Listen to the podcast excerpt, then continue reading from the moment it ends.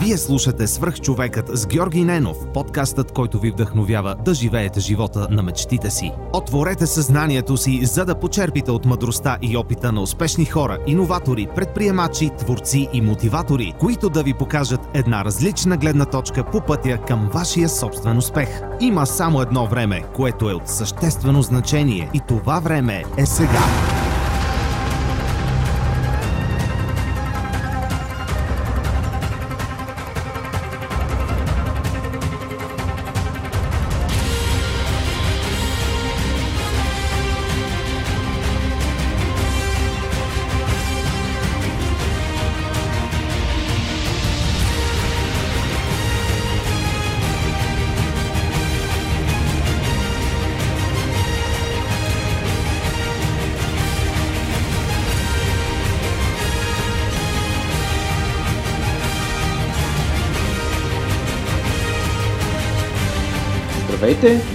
Свърх човека с Георги Ненов.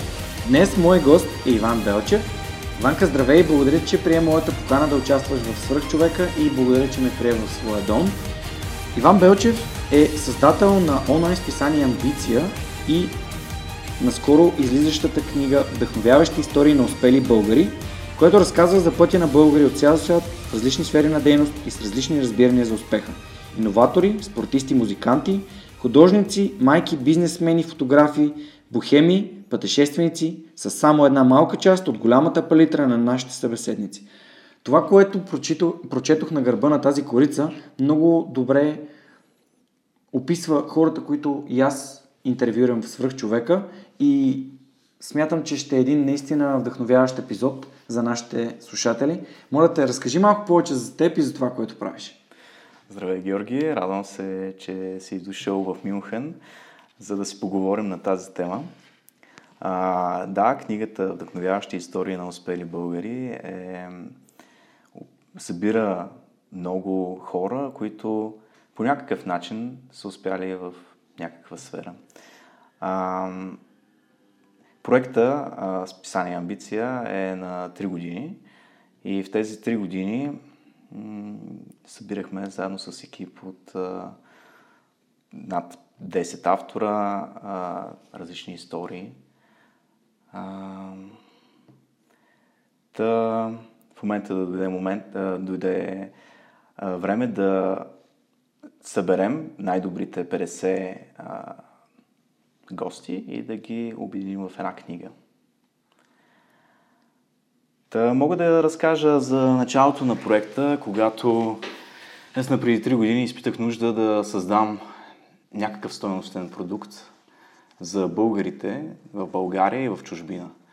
А, тогава работих за една рекламна агенция. Все още бях назначен там. А, беше наистина така много интересна работа, свързана с веб дизайн. Работих за големи компании като Microsoft, Германия, Disney. Но въпреки това изпитвах нужда да създавам нещо от себе си, нещо, което а, го нямаше на пазара, може би, да, раз, да, да срещам хората с българи в чужбина. Това беше първоначалната ми концепция да намирам българи в чужбина, които имат интересна история. Всъщност всеки един човек има интересна история, но ние трябваше да, да ги интервюраме, за да разберем каква е тя. И може би половин година така идеята озря, за да, нали, за, да разбере, за да се избере какъв продукт да бъде. Дали да бъде някакво печатно издание, което да се разпраща, да кажем, в българските общности по света, а, дали да бъде някакъв подкаст, както в момента правим. Накрая се спрах на вебсайт, защото смятам, че текстът а, се чете от хората, остава, т.е. във времето може да бъде намерен от търсачки и така нататък. Т.е. Тази моя стъпка да направя едно онлайн списание а, беше продуктувана от тези фактори. И това, което направих а, декември месец 2014, може би е било, а, да напиша една концепция. да си напиша аз на един лист а, концепцията за това онлайн списание и я споделих сред приятелите ми във Фейсбук. Оттам дойдоха, разбира се, и много отзиви. Някои казаха просто супер, давай. Аз такива отговори а, не търсих точно, търсих а, някаква градивна критика. Тя естествено последва от а, други мои приятели, които казаха, добре, но ти ще търсиш само а, българи в чужбина, които са успешни. А, обаче тук в България също има много успешни българи. Защо трябва да се ограничаваш само в чужбина? И аз се защитих и казах, нали, да, но за българите в чужбина не се говори много. Образа на българите в чужбина е повече сякаш негативен. Хора, които са избягали от родината си, хора, които а, са миячи, някакви такива нали, доста а, нископлатени а, професии. А, но аз, българите, които познавам тук и други държави в чужбина, те, а, те всъщност не са такива. И се чуя, защо този образ е, е така сложен от медиите или от самите хора помежду си. А, та, нали, така се защитавах. Впоследствие други мои приятели казаха, че нали, примерно един успешен човек може да е успешен така както в България, така и в чужбина. И затова реших а, онлайн списание Амбиция да се занимава с българи, независимо къде сте те. Може би малко повече да насочим към тези, които не са известни. Тоест, не исках да се занимаваме с а, супер известни актьори, които са постоянно в а, медиите, защото за тях всеки един, всяка една телевизия, радио или, или вестник пишат за тях. А предпочитам ние да намерим нови личности. Хора, които никой до сега не е чувал за тях, освен кръга на приятелите им. И така, с пускането на тази концепция, а, не само в, а, в моята фейсбук страница, ами и в групи. Мисля, че такива групи, които бяха за българи в чужбина в Фейсбук, се намериха няколко човека, които ми казаха, че могат да ми помогнат. И да, и така няколко месеца по-късно започнахме да да общуваме по-често, разбира се, в тези месеци. И октомври месец, а, 2015 всъщност, тогава стартира списанието. Колко издания имате? Ами, до в момента са 21 броя. Тоест 21 месеца сме а, да, мога да, мога би първо да се спра, че идеята на онлайн списанието е да не бъде като блок точно, ами, т.е. всяка статия, която а, е готова да излиза веднага, ами не всичките автори събираме до някаква конкретна дата, до 25 число а, и след това на две седмици, може би по-късно, защото всичките статии трябва да минат през редакция, да се сложат в вебсайта, се пуска нов брой, така да се каже, въпреки че е онлайн, а, с всички статии, които са събрани за месеца. И това е малко по-различен а, похват от а, познатия а, на такива онлайн списания. Има ли интерес? Ами да, има интерес. Интересът, разбира се, започна първоначално сред моите приятели, сред фейсбук групите, където разпространявах аз и другите автори. А, да, също така, естествено, приятелите на авторите. Но интересно нещо е, че когато ние започнахме с... А, мисля, че първия брой беше с 10 а, героя, 10 интервюта. Тогава, а, разбира се, и гостите ни споделиха със своите приятели и така се навързаха едно голямо а, споделяне на съответните статии на самото списание и лека по лека се образува така една общност, която мисля, че следят списанието и очакват с интерес най-новите му продукти. А, един от тях е тази книга, която излезе от печат и събира 50-те най-добри истории от общо 200 интервюта, които сме направили, 200 и повече. Като не бих казал естествено най- най-четените, защото най-четените може би не са най-интересните. А по други фактори сме, сме ги обобщили, сме ги събрали. И те са наистина, както името се казва, вдъхновяващи истории, да търсим а, разказите да мотивират нашите читатели, да ги мотивират да, да вземат част от а, живота от, на, на нашия гост и може би през тяхната призма а, да, да направят, да реализират своите идеи, своите проекти. А, в книгата, както ти в началото каза, има голяма палитра от хора. Това са както художници, така и спортисти, бизнесмени, много иноватори. Наистина, някои от тях ще ги прочетете за първи път, ще си кажете, това са българи, които работят такива неща. Чудесно. Идеята е също да, да ни живееме се с а, нашата горда история, която всеки българин още от малки са ни казвали колко велик народ сме. Такива сме, но това е минало. Ние винаги по история сме го учили това нещо. Mm-hmm. Литературата също смятам, че която сме учили, тя е също говорим за миналото. Не говорим за настоящето. Защото настоящето сякаш от медиите, които ни заобикарат е доста плачевно. И ако почнем, ако си пуснете още тази вечер новините, ще видите за какво става въпрос. Или отворите някой новинарски сайт. Това не са новините. Повярвайте ми, това са новините, които медиите искат да достигнат до вас. Новините са е тези хора. Те правят новините. Погледнете приятелите си.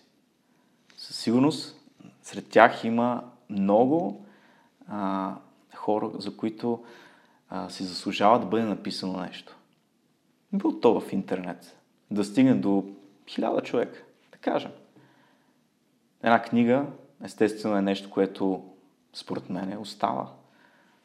Защото интернет се припълва. Книгите, книгите, може би хората малко ги позабравиха. И в една книга, може би след 10 години, може да бъде отворена да каже, а, тези хора са от 2017 такъв е бил живота тогава. И ние не говорим само за една история, а за 50. Така че, може да кажем, че това е една капсула на времето. Дали са 10, 20 30 години, тези хора ще бъдат... Няма да бъдат актуални, разбира се. Света се променя, но ние ще имаме една... един печат във времето, който казваме, това са българите в момента. По-добре, отколкото да отвориш един вестник с днес, днескашна дата, български вестник имам предвид, в който няма да даде реална представа каква е България. Аз имам отговор на въпроса защо медиите ни заливат само с а, предимно с негативни, негативни новини. Просто защото то е на психологическо ниво. Те са много по-четени, гледани, отваряни, създават много повече импресии. А това, което храни медиите, официалните медии, разбира се, са реклами. Тоест, колкото повече импресии създаваш, толкова повече пари можеш да искаш и да взимаш ние с теб, като хора, които го правят заради каузата и мисията, не, не се водим от импресиите. Ние се водим от това да достигаме до хората, истински, да им предоставяме истински истории в абсолютно пълни им вид, не а, сензации, не неща, които биха могли да, да се интерпретират различно от различните хора, да провокират някакви конфликти или дори на мнения. И аз смятам, че точно това ни опазва от, от това да бъдем медия. И се, искрено се надявам, че неща, които ти правиш, и вашия екип на онлайн списание Амбиция, това, което аз правя, това, което сайта на успелите прави, е бъдещето. Тоест, това е бъдещето на медиите. Искрено се надявам наистина да е така. Просто ние да сме медиите, които, истинските медии, които дават наистина стоеностните неща на хората. А, фантастично е да успеете да съберете 200 истории за две години. Защото много често ми задават въпроса Добре бе, къде ги намираш тия хора, които аз интервюирам? Та, разкажи ми ти къде намираш хората за, за Амбиция. Аз лично намирам хората просто около себе си. Не физически, разбира се, не тук в Мюнхен. Даже мисля, че нямам нито един гост, който е в Мюнхен. Не защото няма такива българи, сред, дори след моите приятели, но просто реших първоначално да изключа моя кръг от познати, приятели, а да търся нови. Mm. Защото по този начин това означава едно ново запознанство за мен. Това означава един наистина доста широк кръг от приятели в цял свят. А, да, аз ги намирам първоначално. Първоначално си направих един голям списък с 15 човека, които било то някъде нещо малко съм чел за тях, т.е. беше нещо писано за тях някъде, но не бяха свръх известни. А, наистина успели българи, които може би ще да мотивират аудиторията. След това, като направих няколко интервюта, последният ми въпрос, който не влизаше в интервютата, беше препоръчайте ми някой, който може да влезе в следващото интервю, нали? Естествено, не е задължително. И те така ми предлагаха един, двама, трима човека. И аз си избирах от някои от отговорите, примерно с кой да се свърша. Така, посредством даден гост, даден събеседник, намерях нов събеседник, с който въобще не можех да бъда, да се сетя откъде, нали, как, как ще направя връзката. Това са напълно непознати хора, дори нали, само в, в техните среди са.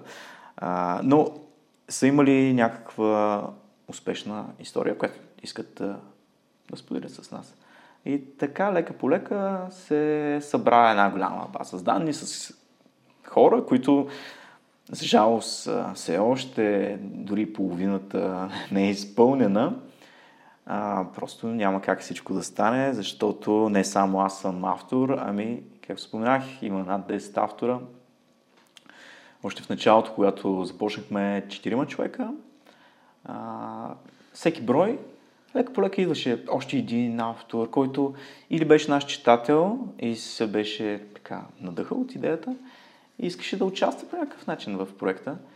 А, мои приятели също се включиха. А, и така, всеки един автор е разказал, правихме миналата година м- едни автоинтервюта, така да се каже, защото екипа решихме 10 въпроса да се зададем на себе си. Тоест всеки предложи някакви въпроси и накрая си направихме самите автори в един от броевете самите автори си направихме интервюта и там точно се описва как всеки един от тях намира а, събеседници. Но да, по различен начин. Някои, примерно, в тяхната сфера. Да кажем, една от авторките е музикантка и тя познава много музиканти в цял свят. Та тя направи пет интервюта на такава тема с наистина едни от най-добрите български музиканти извън България. А, други в фейсбук групи, примерно. И така, съвсем, наистина, по много различен начин се достига до, а, може да се достигне до нови интересни събеседници. Но искам да кажа, че всъщност а, всеки един от нас може да бъде един автор, дори да няма онлайн списание. Автор за себе си нали, имам предвид, че питайте вашите приятели, намерете интересни нови хора, с които да общувате. Защото едно интервю какво е? Едно интервю е едно общуване. Така както ние сме го правили за да напишем една статия, така и вие може, примерно, да го направите само за да получите една вдъхновяваща история. И много, много приятелство. И много приятелство, разбира се. Всъщност това, което ти каза е много, много добре описва процеса на намиране на гости и то е много лесен. Защото ако ти имаш човек, който те вдъхновява, той има човек, един или двама, които вдъхновяват него и в последствие прогресията даже не е линейна, тя е геометрична. Тоест, двама гости имат по двама, които имат по още двама, които имат по още двама и в един момент а, това е малко като историята, ако прегънете един листа 4,52 пъти, колко, колко ще е голям, нали, колко ще е дълъг, а, колко ще е дълга страната, всъщност ще е от тук до луната. И това е всъщност едно малко лище, което като има прогресия 52 пъти, с лекота се намират хората. Наистина, стига да има желанието и, и разбира се, мисията, каузата да го правиш с, с добро намерение, всичко, всичко, всичко идва от ръки. Всичко идва, както ти каза, хората, появяват се хора, слушателите се присъединяват. Аз имам в моя си екип имам човек, който се включи. Това е Теди, което ми помага с сайта. Теди, благодаря ти. С транскрипциите за успелите за сега, по-нататък надявам се с повече неща, която просто ми каза това, което ти правиш е много готино. Аз питах, ти, ти били би искала да се включиш. Тя да с удоволствие.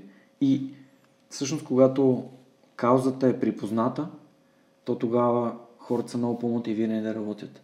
И то, то, те не работят, те, те дават от себе си. И това за мен е свръхстойностно. Mm-hmm. Ам, да, ако, ако мислите, това между другото е много готин момент да кажа, че ако искате да, да помогнете на Иван или да се включите към а, неговото списание, може да се свържете с него. И ако искате да ми помогнете на мен по някакъв начин, имате идея или искате да разбирате от нещо, което мислите, че може да бъде направено още по-добре или просто да е нещо ново към подкаста, просто ми пишете, аз съм отворен да, да създадем един екип от хора, които разказват тези истории. Мисля, че това е, това е правилният начин да развиваме проекта с хора, които припознават каузата като собствена. Вау, Ванка, аз наистина преди една седмица не знаех за теб, не знаех за списанието, знаех само за сайта на успелите, даже не знаех, че си партнирате и че работите заедно, аз също съм партньор с тях. И това е едно от най, как да кажа, фантастичните възможности, които са се появили, работейки по, по моя подкаст. Можем ли да, да кажем, че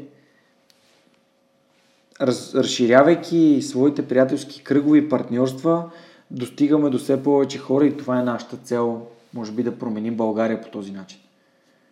Да, проекта не трябва да се разглежда просто като едно списание от някакви интервюта, а това всъщност ще цитирам един мой професор, професор Орлоев, с който общувахме преди година.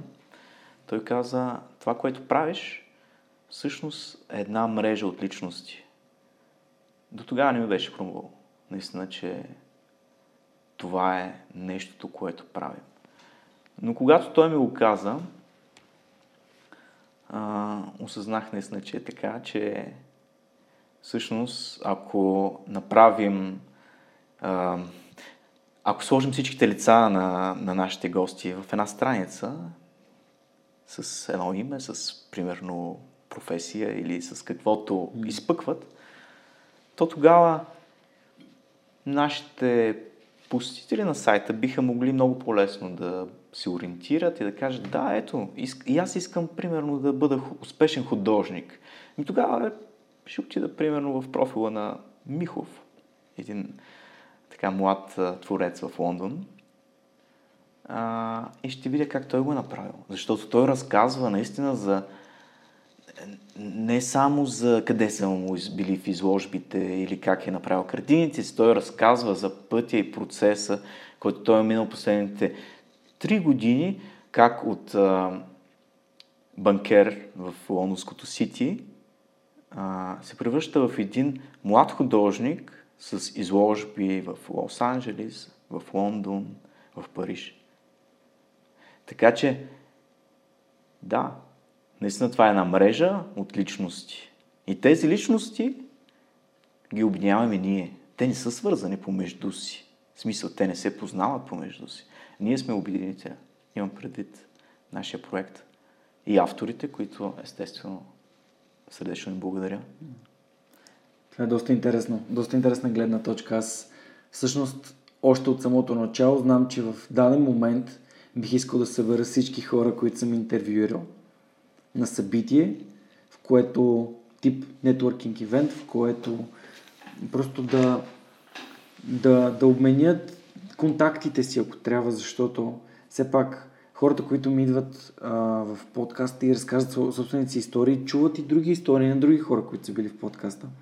И до сега не една, не една връзки съм правил между тях, защото ам, всеки има различно знание, всеки има неща, които иска да постигне, но не знае как. И когато нали, това, което ги обединява е свърх човекът е много по-лесно да дойдат до мен да кажат Георги, дали може да ме свържеш с еди кой си човек, защото имам нужда от съвет в маркетинга или в ам, бизнеса или в каквото и да е.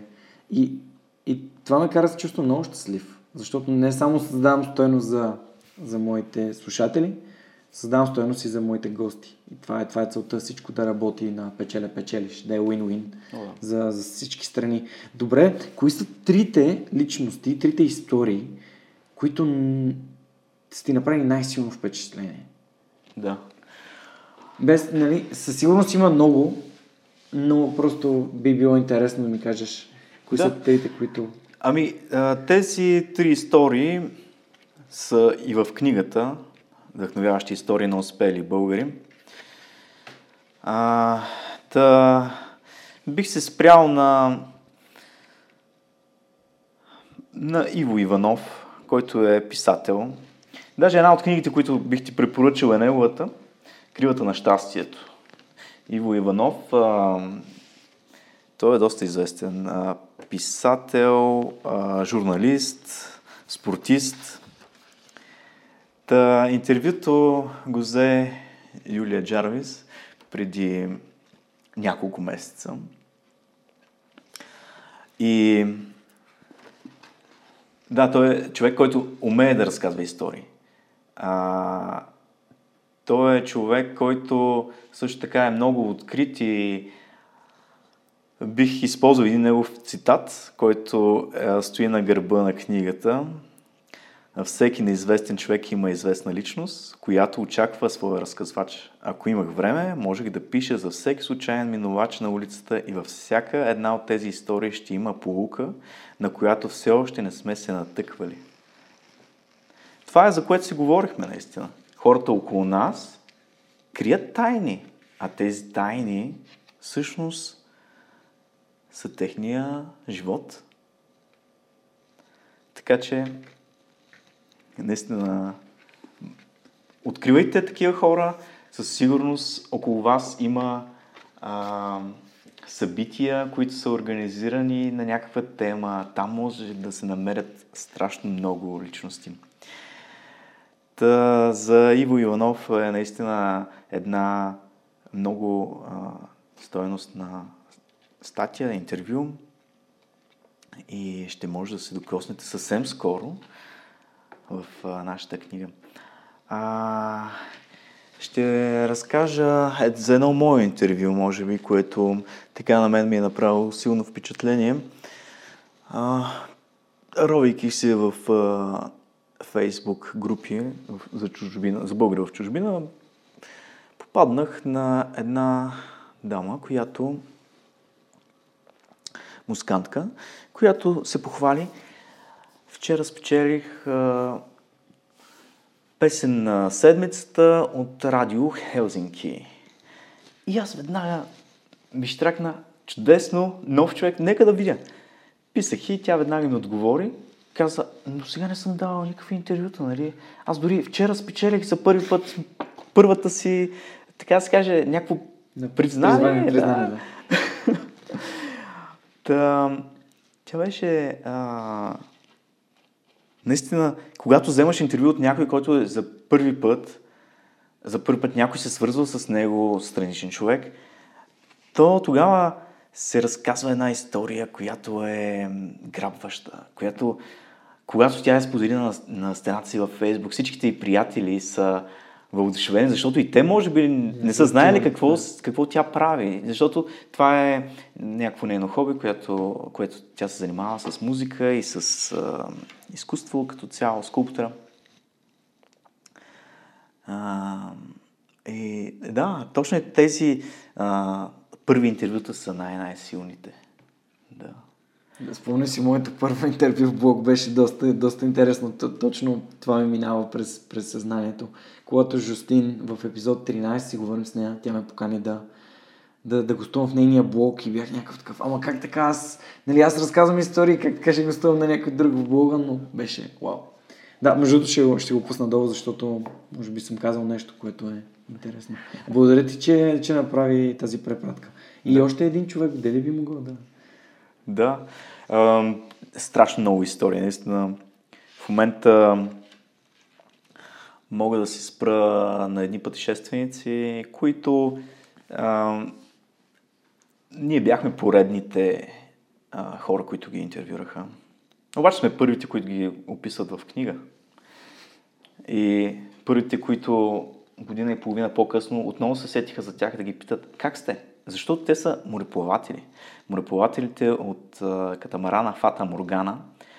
Те, интересната история при тях е, че българи от Варна, които са, са преместили преди много години в Канада, живяли са там и естествено, както живота в чужбина е толкова прекрасен, той е обаче и малко а, Понякога идва прекалено много всичко това спокойствие и хората си търсят нови предизвикателства. Те си продали къщата и си купили катамарана. И от Канада са тръгнали да плават. Намерих ги тогава в Южна Америка. Панама, мисля, че бяха, да, смисъл. Между Южна и Северна Америка. А, и те разказаха историята как се живее на лодка, как обикаляш света спират се, разбира се, да се напазаруват, да се разходят, по няколко месеца остават в някаква държава. Но техният дом е една катамарана. Те нямат много неща и на тях не им е нужно. Защото всъщност те не са облъчвани от реклами, от всякакви такива неща. Никой не ти казва купи, купи, купи, купи те имат толкова, колкото им е нужно. Искаха да имат една стълбичка, която да ги качва горе до мачтата за дъщеря им, която пътуваше с тях. На 12 години беше тогава. Та, тази история е супер. Наистина, аз лично си го пожелавам на себе си някой ден. Нямам търпение да прочета книгата. Една от идеите, които имам за малко по-нататък е да говоря на хората в подкаста, като им разказвам книги, които съм прочел и смятам, че са интересни и служават да бъдат прочетени. Това ще е една от първите книги. Когато започна да го правя, това ще е една от първите книги, за която ще, ще разкажа. Благодаря ти. Вау, а, наистина, историите, които ти разказваш, са много... Ти и екипа, разбира се, не искам да уважавам това, че екипа играе много съществена роля, защото съм далеч от мисълта, че сам човек би могъл за 3 години да разкаже 210 истории, ако не работи само това. А, поздравявам те и наистина, наистина това, това, е, това е великолепно. А, да, ням, ням, аз съм без думи. Та, книгите, които си ми сложил тук да, да си поговорим за тях, това, това е много интересно, защото никога не съм чувал за Иво Иванов. Аз не, това е нещо, което бих прочел веднага. Първо, защото спорта е тема, която невероятно много ме интересува. Американския спорт като цяло ми е много интересен. Страшен фен съм на NBA и наскоро открих един подкаст, който е много, много интересен. Може би на те би ти бил интересен. Каза се а, The Secret to Victory на Gatorade подкаста. Той е спонсориран от Gatorade. The, the, Secret, of, the Secret of Success. Ще, ще, пусна, ще пусна линк. Там се разказват историите на 7 спортиста, които са преминали през невероятни провали, за да се научат техни да излязат по-силни. Историята на Серина Уилямс, която губи US Open, губи на US Open, мисля, че 2016 Историята за последния Супербол, където Атланта Falcons губят от New England Patriots с най-невероятния обрат в историята на, на NFL. историята на Карл Антони Таунс, който в а, колежанската лига с неговия отбор стигат до 38-0, т.е. 38 победи 0 загуби, отпадат на полуфинала за първи, нали, вместо да направят 40-0 целия сезон, падат в, в, на полуфинала, губят и как тези хора са научили и са израснали. Смятам, че загубите на успехите ни учат на много-много неща и е важно да, да ги отбелязваме също така. Просто сега ми, ми дойде като препратка към книгата на Иво Иванов. А какви са другите книги, които си ми приготвил? Да, ами, значи, на Иво Иванов книгата е последната от преди една година, когато си я купих. А, другата е Пусни народа ми да кара сърф. Това е, разказва историята на основателя на Патагония, Иван Шуинар. А, Патагония е марка, спортна марка за дрехи. Говорили сме си с Кирил Николов Дизела за, за Патагония, между да, другото. Да. А, та, историята разказва наистина за как един човек а, успява, Ивон, как успява да създаде марката и тази марка е много по-различна от всички други марки, които може би сте а, срещали. А, за това не е историята на Adidas или на Nike или на каквото да е. Патагония не е само марка дреха, това е цяла една култура, това е едно, бих казал, едно движение и за хората, които искат да структурират по-добре а, проектите си, бизнеса си, стартъпа си, това е една много добра книга. Въпреки, че разказва за годините 70-те години, мисля, че а, годините не са притеснявайте. Времената са едни и същи, просто технологиите са различни. Ако прочетете една книга на 100 години, тя в нея ще се говори за а, типажи, които може да срещнете и днес. Тогава е нямало естествено интернет, тогава е нямало сигурно и телефони, но това няма значение. Важното е каква а, какво стои зад една книга. Та, а, третата книга, която бих ти препоръчал, тя се казва Марките на любовта на Кевин Робъртс. Кевин Робъртс е изпълнителен директор на Сачи Сачи. Та, в нея се говори за това как една марка, как един продукт а, трябва да бъде емоционално обвързан с а, неговите потребители. И една много хубава книга, която си я купих преди 12 години, със сигурност все още може да я намерите. Ако не, аз мога да ви я пратя по почтата и вие да ми я върнете. Та, книга, която а, ще ви не кара да разберете, че създаването на един продукт а, не може да бъде само защото искаме да печеним от него. Тоест аз създавам нещо, защото да стана богат. Или аз създавам нещо, защото а, хората имат изключително невероятна нужда от него. Добре, това може да са ви първите така а, мисли, но човек трябва да създава нещо, което му е близко, което той обича. Някакво хоби, имаш някакво хоби. Направи от това хоби бизнес начинание. Или направи от а, твоите любими занимания и превърни в твоя професия. Това тогава, единствено тогава може да се получи нещо стойностно за тебе. Защото представете си, правите нещо, което го правите заради парите. Ами добре, след две години вие ще изкарате със сигурност пари, но след това ще ви омръзне да правите това нещо. И ако трябва да го правите още 10 години, повярвайте ми, колкото и пари да имате, няма да бъдете щастлив. И чували сме за много такива истории, за супер успешни бизнеси. Хората просто се погубват. Да, това е работа, нали? Моля? Смисъл, това е описанието за работа, което да, ти даваш. е Всъщност превръщаш нещо, което ти носи удоволствие и удовлетворение в работа. Да. Много бягам от това. Когато разказвам за, за плановете, за мечтите си, за подкаста, аз казвам и, моят, нямам намерение да превръщам подкаста в моя работа. Дори когато един ден стане бизнес, аз ще създавам подкаста. Аз няма да работя подкаста. И намерението ми е такова да никога да не се превърне в, в работа. Тук отварям една страница, глава 9, човешкото докосване, може би не е случайно, и прочитам, че сетивата са най-краткият път до човешките емоции. А, това е нещо, което аз правя в подкаста и просто така доста, доста на място, доста да. на място прочитам. Благодаря ти. Тези книги наистина до сега не, не, не, не са препоръчвани никога. Аз даже не знам за тяхното съществуване. да. Виждам, че държиш още нещо мъничко там пред теб. Да, исках да ти покажа. А, това е а, списание Ю 2008 година, когато след като завърших в магистратура в Германия, реших да се върна отново да живея в България.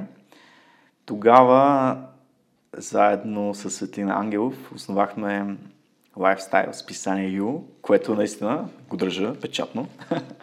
То се разпространяваше безплатно в заведенията. И това беше първия проект на подобна тематика, но там имахме много реклами, а, които да финансират естествено безплатното издание. Mm-hmm. Имахме много обгрижване на рекламодатели, но имаше и много интересни теми. Някои от... Също работихме с много автори, но тогава работихме, всичко го правихме общо взето на... На авторите не им се плащаше, в смисъл те работиха на доброволни начала. На а, фотографите също снимаха хора по улицата ги публикуваха в а, няколко страници на списанието и разказахме а, истории от града, истории на а, така младите хора, защото то списание Ю беше предназначено предимно за а, млади хора. Та, този проект всъщност толкова много удоволствие изпитвах в две години, в когато го издавахме. Въпреки, че не беше толкова м- финансово а, печеливш, ние всъщност печелихме съвсем, съвсем малко оставаха от това, което рекламодателите ни даваха и това, което печатницата ни вземаше за отпечатване. Но удоволствието а, всеки месец да ги раздаваме списанията, хората да наспират и казват, супер неща правите. И, и да работя с автори, това остана дълги години. И след приключването на списание Ю 2009 година, 7 години по-късно, се създаде онлайн списание Амбиция. Естествено, развитие от печатно към онлайн, в момента от онлайн към книга. А, Каква е следващата стъпка, като сте тръгнали така?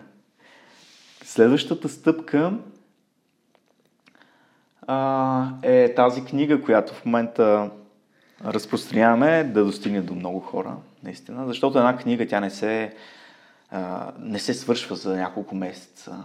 С един такъв проект, наистина може да, а, да се обиколи цял свят. Какво имам предвид? Имам предвид, че книгата ще бъде представена първоначално в София, чрез едно събитие. Очакваме. Не, сме голяма зала в Софтуни. след това продължава турнето, така да се каже, на книгата в Лондон, тук в Мюнхен, в Русе, родния ми град, защото и там има доста автори. А, като аз ще представям книгата в Мюнхен, а, другите автори, където се намират в София, Лондон, Русе. А, и да, нека да видим какъв ще е отзвука. В момента на този етап отзвука е силен. А, другата седмица излиза безплатното издание към вдъхновяващи истории на успели българи. Тоест, 11 други истории, които не фигурират в печатното издание, ще бъдат включени в напълно безплатен а, онлайн PDF, който човек ще може да си го чете на каквото иска правата са а, отдадени също така и за аудиокнига. Работя с партньори от а, audiobookbg.com, които създават аудиокнигата. Навярно и печатното издание също ще излезе като аудиокнига. Платена версия.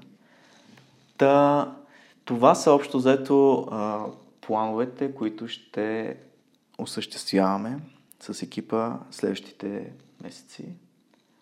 Също така и в списание Амбиция ще излизат и нови материали, като идеята е все, по, все по-малко аз да имам а, или някой веб дизайнер да има а, нуждата да технически да ги слага тези статии, ами всеки автор да може да ги поставя чрез а, шаблон, mm-hmm. влиза в сайт с потребителско име парола, публикува статията, обединяваме ги, примерно, да излизат веднъж в месеца.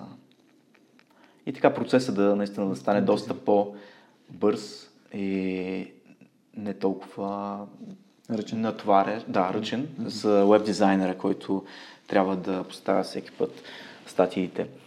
А, друго, което не съм споменавал до сега е, че всичките статии от самото създаване излизат и в, на английски а, посредством пар... друг вебсайт successstoriesmac.com Тези истории, които са от амбиция, излизат в Success Stories mm-hmm. на английски. Това го правя с цел българските, българите да споделят това и с целия свят. Своите приятели, които не разбират български. С, с, също със своите приятели. Да. С целия свят. А, и също така, естествено, нещо, което е на английски е много по-търсено. Така че английската версия е много по-успешна от към посещения. Разбира се, там, примерно, имаме над 1 милион посещения, доколкото българската е малко по-малко. А, та, да, това е също една друга цел а, да се разпространява и на английски, така че да може и книгата да бъде преведена и на английски и да бъде пусната, естествено няма да бъде печатна, но ще бъде пусната Amazon като книга, да, с Amazon. Да. И друго, което само да уточня за авторите. Смятам, че, както и ти каза, трябва да бъде аз печеля, ти печелиш. Така че за, от, още от самото начало съм а, всичките автори им казах, добре, ще участваш в проекта. Знам, че го искаш, знам, че ти харесва, но колко искаш да ти плащам за статия? Е, не, нали, отговарях, е, не, ние сме приятели, примерно, ние се познаваме, няма нужда. Не, не, аз държа, аз плащам на другите. На тебе колко да платя? Е, добре, тогава, ами, айде колкото прецениш. Не, ти колко оценяваш труда си? И... Поздравявам те за този подход. Смятам, че е Благодаря. важно. Смятам, че е много важно хората да знаят, че когато правиш нещо, колкото и да ти харесва и да си отдаден на него, ако той има май, някакъв, някакъв бизнес модел, нещо, което му носи приходи е хубаво, и тези приходи да, да бъдат разпределени по някакъв начин от човек, който управлява бизнеса. Не знам как ти го спонсорираш, как го, как го правиш, дали е изцяло собствени средства. Защото подкаста до момента е изкарал един лев, един долар, извинявай, от, от Айрис, но аз мятам, че в един момент ще дойде момента, в който ще мога да си позволя да плащам на хората, които се включват. И това е напълно естествено. Добре, така смяташ ти? Да. Това, това е моята гледна точка. Твоя проект има страшно много потенциал. Както виждаш, аз чрез моите интервюта създавам продукти. Онлайн списание на български и на английски. Книга, аудиокнига, безплатен PDF. Това са само нещата, които са първите три години. Само тези неща, които имаме. Имам материали за още три книги. Така че това би могло да бъде. Разбира се, проектът се продължава да се развива, така че ще се трупат нови и нови истории. Но има толкова много неща, които всеки един, който а, създава някакъв а, вид а, а, някакъв вид, било то текст, снимки, съдържание, съдържание да, това исках да кажа. А, това съдържание може да, помислете си какво може да бъде направено с него. Има толкова много продукти, които не е нужно вие да ги измисляте. Книгата не съм измислил аз. Аз само съм сложил моите неща вътре. И да, тя ще бъде продаваема. Да, и първите 1500 бройки очаквам да бъдат продадени в следващите два месеца. И печатницата знае, че след два месеца аз ще поръчам още толкова. Защото съм ми казал да пазят шаблоните, а не да ги изгарят. Така че, вярвайте в себе си. Аз вярвам в себе си и това не е единственият проект, който работя. Защото, а, както в началото споменах, аз съм в Мюнхен и съм българин в Мюнхен, аз не ми е чини. И да, преди 15 години, когато дойдох на студентска бригада, работих в Бургер Кинг. Когато правих сандвичи, беше много приятно, между другото, и бях много бърз. Доставя ми удоволствие, запознах се за първи път с културата на германците. След това, по време на моето следване, работих като веб дизайнер и така нататък, и така нататък. Образа на българите в чужбина е сякаш повече негативен, а той не е така. Всички мои приятели, тук познавам последните 7 години, откакто живея в Мюнхен, страшно много българи, защото ние имаме български общности. Това са народни танци, българско училище, където ходим с моя син и с жена ми. А, спортни клубове, един от който основах аз тази това лято, Мюнхен Гол, където всяка неделя, дори след 2 часа отиваме да бягаме 10 км в парковете. Българи, ние се събираме тук и тези хора, тези хора са много заредени с положителна енергия. Така че това, което правя аз, е, го правя от, от Германия за България. А, моите, нашите читатели на, на амбиция са предимно в България, където са най-много българи, естествено. И аз ходя всяка сутрин в офиса си, отделям, зависи от периода, някакви часове на ден за този проект. Други часове отделям за други проекти, които ми носят всъщност и пари, за да мога да финансирам това нещо, което не ми носи толкова много пари. Но, а, да, виждате ли, аз съм тук и работя нещо, което е полезно за България, което е полезно не за България, извинете, за българите. Аз не искам България да кажа България, българите. Защото границите вече са нещо, което, нали, ето ти дойде, не знам кога, в Мюнхен. Ние си говорихме преди няколко дни по, в месенджер. Ти казаш, ще ти дойде на гости да направим това интервю. Границите са нищо. Колко му е? И аз утре мога да отида в София, въпреки че не съм го планирал. Защото самолета, който е свободен винаги, с 6 самолета има, полета има до, до София на ден. А, така че не трябва да ни е извинение това, че някои казват, ами аз не мога да успея да реализирам идеята си, защото съм в България и видиш ли, ние тук в България сме, абе, не е като в, нали, в Калифорния. Да. Тук не мога да намерим инвеститори, това, това. Страхотно, да. Наистина, в България по-трудно се намират инвеститори, но не е, не винаги всичко е свързано с, с Това по-скоро са оправдания. Да, повече са оправдания. Да.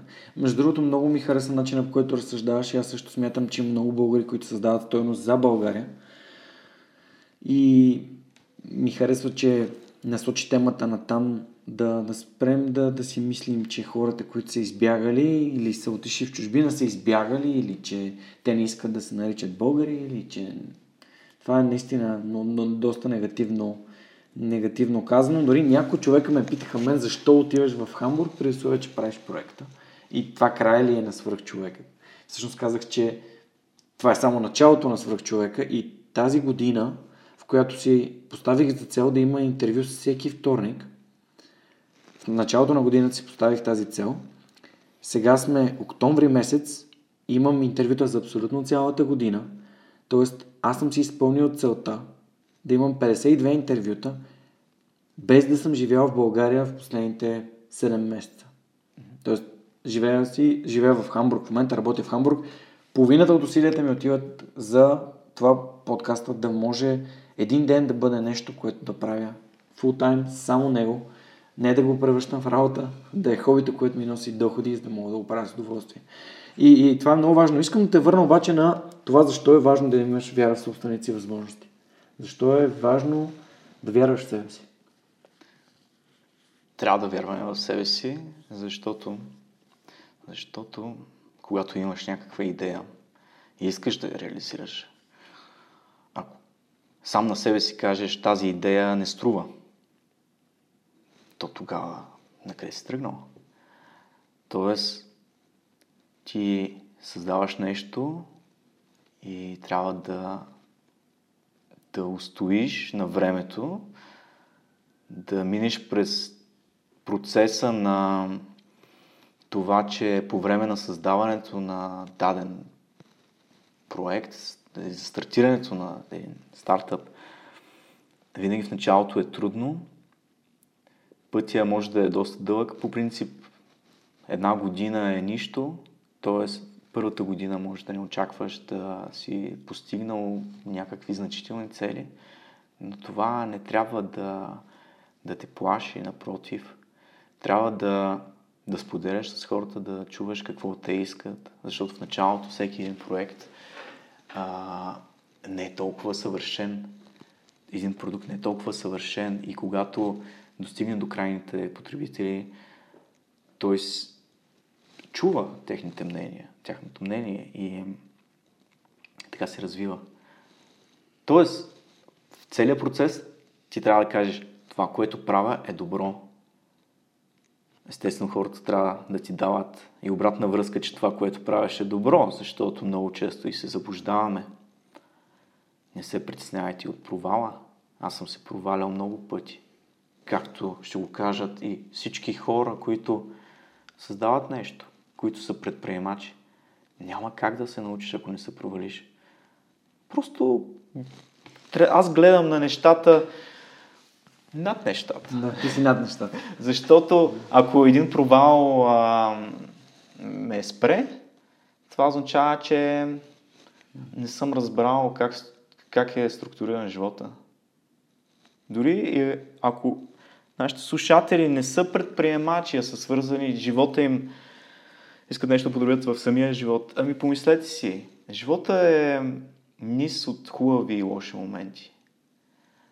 Постоянно имаме среща, примерно, с някакви хора. Било то разказват раждане на дете, което може би е един най-хубавия момент в живота. След това обаче има някакви тъжни неща, които се случват с даден човек. Както живота е един низ от хубави и лоши моменти, така и в бизнеса е същото. Дори най-успешните компании имат срив на акциите, което за тях е доста болезнено. Но след това, ако наистина са една стабилна компания, тя израства. Mm. Това въжи за малки, за големи, mm. за всички. Това е живота, светът ни е, според мен, е, така е структуриран. Как си представяш, как си представяш проекта а, на онлайн списание Амбиция след 10 години? Добре, след 10 години може би основата ще бъде запазена.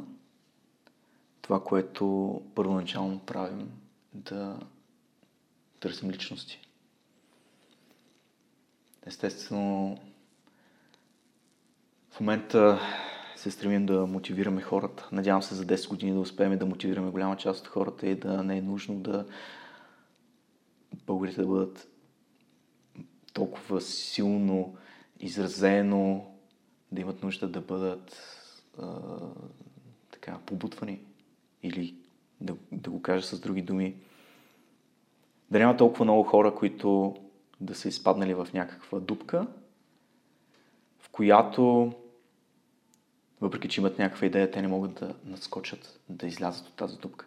Надявам се след 10 години ние с не само списание амбиция, ами и другите проекти, като твоя подкаст, както успелите споменайте, така има и други малки а, онлайн медии предимно, а, които целим точно и това.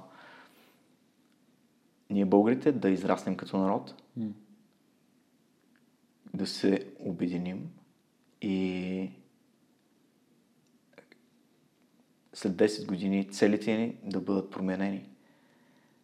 Целите да бъдат как не ние като индивид да растем, ами как ние като общество да растем. Защото в момента няма как да израснем като общество. Ние не сме на този етап. Ние първо трябва да израснем като индивиди, да се обединим и след това да израснем като общество. Това е което много народи са го постигнали. Някои са прекалили дори в това. Смятам, че това е пътя, който трябва да следва България, където и да е по света. Защото в Мюнхен също има България.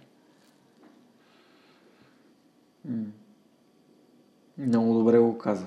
Аз мисля, че това е перфектен начин да, дори да го, да го позиционирам това послание в заглавието на епизода. Че за да израснем като общество, трябва да израснем като индивиди, да променим начина на мислене, да променим начина на възприятие на това, което се случва около нас, да разберем, че ние, поемайки отговорността за собствените си решения, можем да променим бъдещето на цяла България. На, на, на България. Може да създадем Българията на бъдещето. Не, не говоря за никакви политически теми, просто абсолютно всичко идва от нас самите. Мисъл, няма значение. Другото е без значение. Ние, ние го избираме. Ам... Вау. Много, така, много добре ми действа и зареждащо да, да общувам с хора като теб, да ми гостуват хора като теб, които имат една различна гледна точка. Можем да разкажем за нея на, на слушателите. Какво се случи при теб, освен че вече разказвайки ми историята и разказвайки ми за списание Ю и в последствие за онлайн списание Амбиция, разбирам, че ти явно имаш такива наклонности към, към писане още от преди това, които си свързал, комбинирайки уменията, които си придобил като веб дизайнер и фронтен девелопър, за да създадеш това, което си създал а, и което е, те, сега ще, ще издадеш тази книга, което може би ме навежда на един въпрос. Имаше ли някакъв преломен момент, в който си каза, окей, сега е времето? Или защото струва се, че много хора просто чакат. Чакат идеята да стане перфектна, чакат момента да е подходящия. Как, как реши, кой беше преломният момент да, да стартираш, да започнеш? Дали беше този момент, в който реши да пуснеш, а, нали, да обявиш във Фейсбук и да намериш самишленици, самишленици или преди това има нещо, което ти се е случило и ти си каза, окей, време е. Преди да ти отговоря на въпроса, ще ти кажа как работя. А, защото аз генерирам идеи. Това е моята професия. След това намирам хора, които да ги изпълнят или с моите умения помагам и аз, разбира се. Та. Ето при теб има, освен всички тези книги, които говорихме, има едно тефтерче. Google. Ха, просто ходих на една конференция на Google. В а, това тефтерче то е част от а, многото тефтерчета. Това е започнато преди година. В него си записвам идейки, хрумки, каквото и да е, каквото се сетя, смисъл, стойностни неща. А, и ги оставам тук, затворени така. Не мисля чак толкова много върху тях. Продължавам да си пиша след някой друг месец се връщам към идеите и казвам, добре, тази идея вече стои от един месец тук. Тя всъщност наистина добра ли е? Нужно ли е да я продължавам да я развивам? Или всъщност това е било някакъв момент на така на, съз... на самото създаване на идея. По принцип е свързано с някакъв ентусиазъм, но дали тя ще може да се реализира е вече друг въпрос. Затова аз ги оставям в това тефтерче и а, те отстояват. След време естествено се връщам, повечето идеи казвам не, не, не стават или ги оставям за още време. Други казвам да, това мога да преследвам. След като намеря една такава идея, която да преследвам, казвам, добре, мога ли аз да го направя това нещо сам? М- първоначално, да, може би, да напиша концепция, да, да си помисля за какви хора могат да се съберат като екип. След като го направя това нещо, търся екип, най-вече фриленсъри, за които а, този проект също би бил а, интересен, защото ти казах в началото, че трябва да един проект да ти бъде наистина при сърце, за да може да бъде успешен. Така че а, при списание амбиция времето беше просто, беше минало приклено много време след списание и аз имах наистина страшно нужда да правя нещо свое. Както казах, тогава работих а, за една рекламна агенция. Планирах да стана фриленсър, самоосигуряващ се. И станах самоосигуряващ се. Една година по-късно стартирах списанието. Да, имах нужда, естествено, да си преценя какъв бюджет да разполагам първоначално, защото, както ти казах, плащам на авторите. Също така и всичките, всяко, всяко едно списание, онлайн списание има корица. За тази корица, гледа, предимно са български фотографии, всяка една корица е с лиценз, който съм купил. Защо го правя това? Защото така се прави. Защото когато създаваш нещо, на теб няма да ти е приятно някой да ти го открадне на теб ще стане, ти го правиш, за да може някой, примерно, да го купи. Говоря за фотографията. Журналистите работят да бъдат журналисти не защото това им е само удоволствие, ами защото това им е професия. Тоест, техният труд също е платен. Така че аз си бях определил един бюджет. Естествено, малко наивно, на някои от авторите предложих да им платя за една година напред. Двама от тях а, ми доставяха само половината от това, което им бях платил. И това е доста нечестно.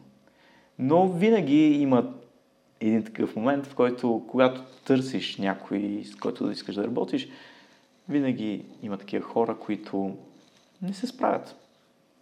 Лошото е, че не могат да го осъзнаят това нещо явно, че не се справят и затова не ти връщат парите. Но това, това е... Това са уроци, нали? Това са уроци, да. Защото това не са провали. Да. Много, е, много, много ми е интересно и много ме вдъхнови начина по който разсъждаваш. Защото това си говорихме и в предварителния разговор. Колко е, как малко по-различно е тук а, в Мюхен, Германия и в като цяло извън България и как е някакси малко по-спокойно. В България е, може би, по, хората са по-притиснати, по, по-стресирани, по, по-голямо напрежение има на тях.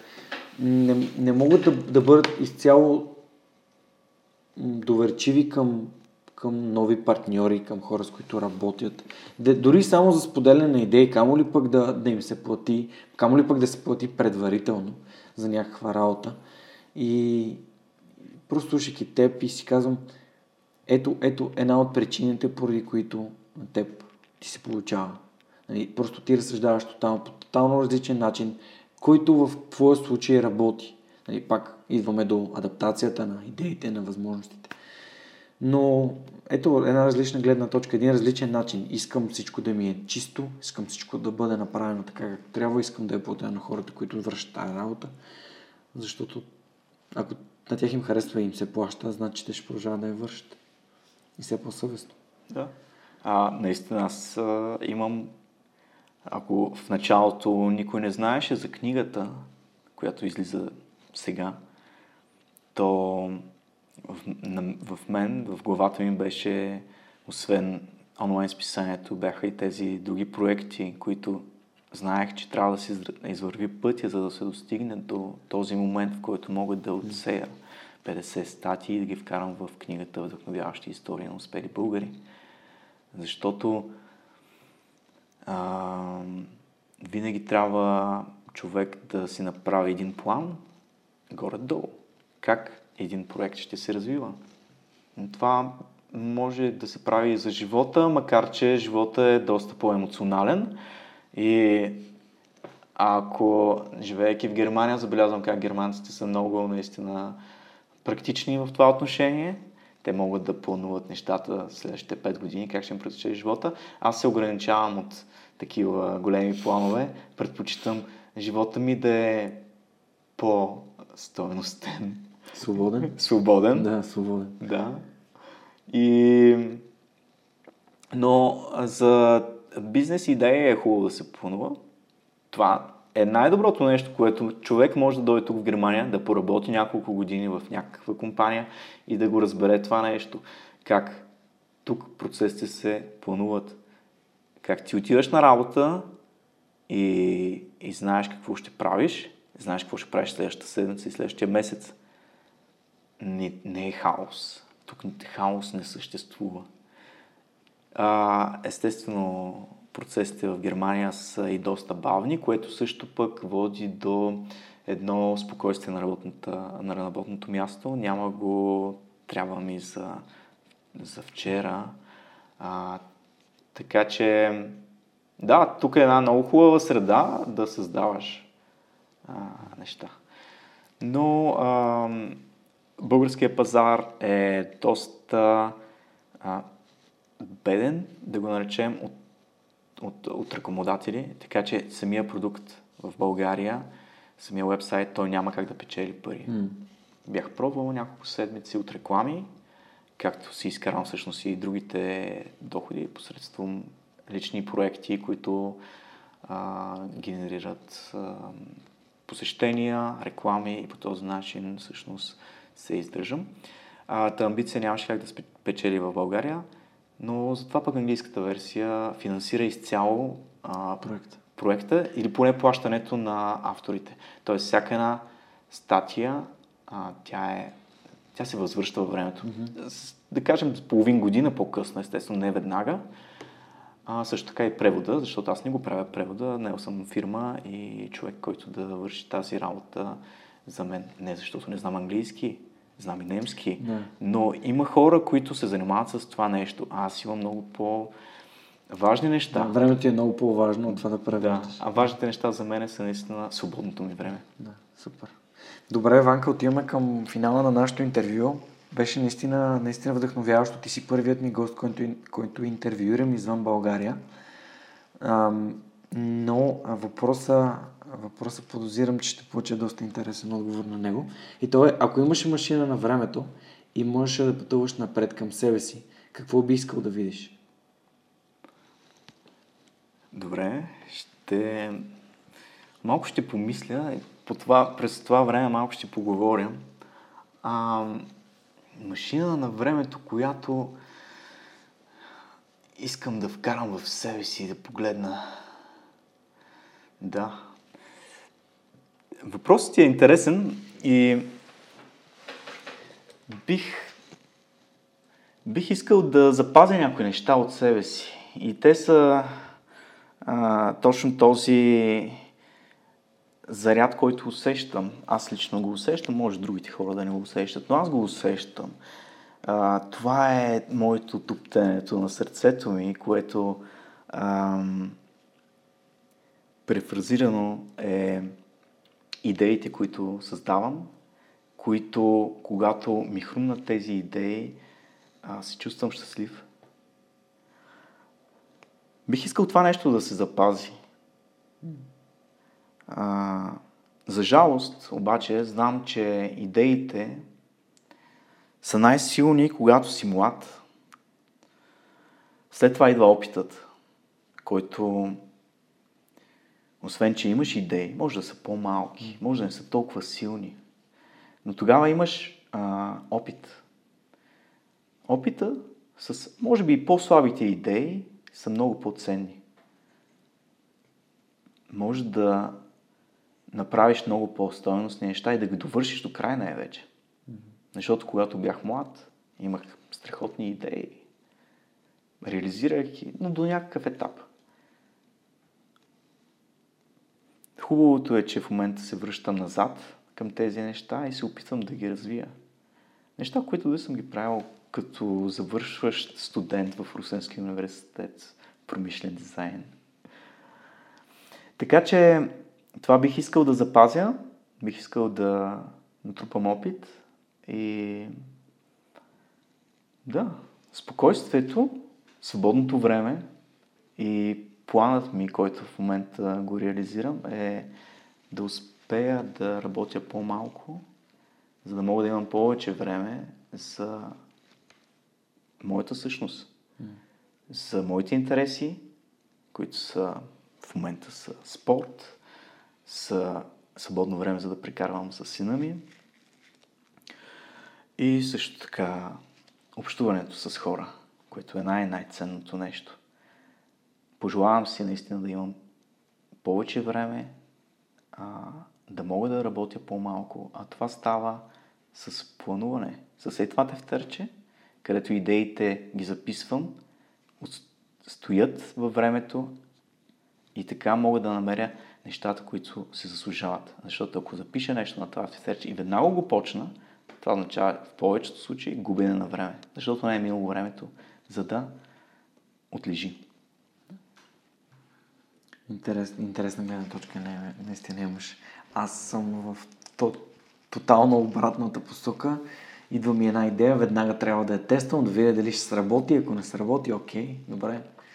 Идва другата идея, тествам и нея, но, но ми харесва, защото това показва колко сме различни, колко различни перспективи имаме и а, как средата всъщност и нали, нашето развитие ни е, ни, е, ни е позиционирало в тотално различни, как да кажа, плоскости, които за теб работи твоята, за мен работи моята. И така показваме, че няма, няма универсални отговори. Mm-hmm. Благодаря ти за отделеното време. Беше наистина вдъхновяващо да, да проведем този разговор.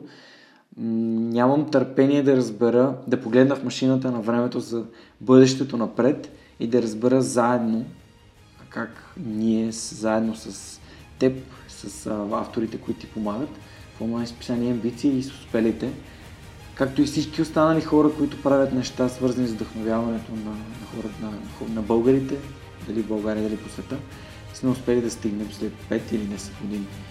А, пожелавам на нашите слушатели един фантастичен следобед, една изпълнена с вдъхновение седмица и когато имате възможност, просто влезте в книжарницата около вас, намерете вдъхновяващите истории на успели българи, купете и прочетете.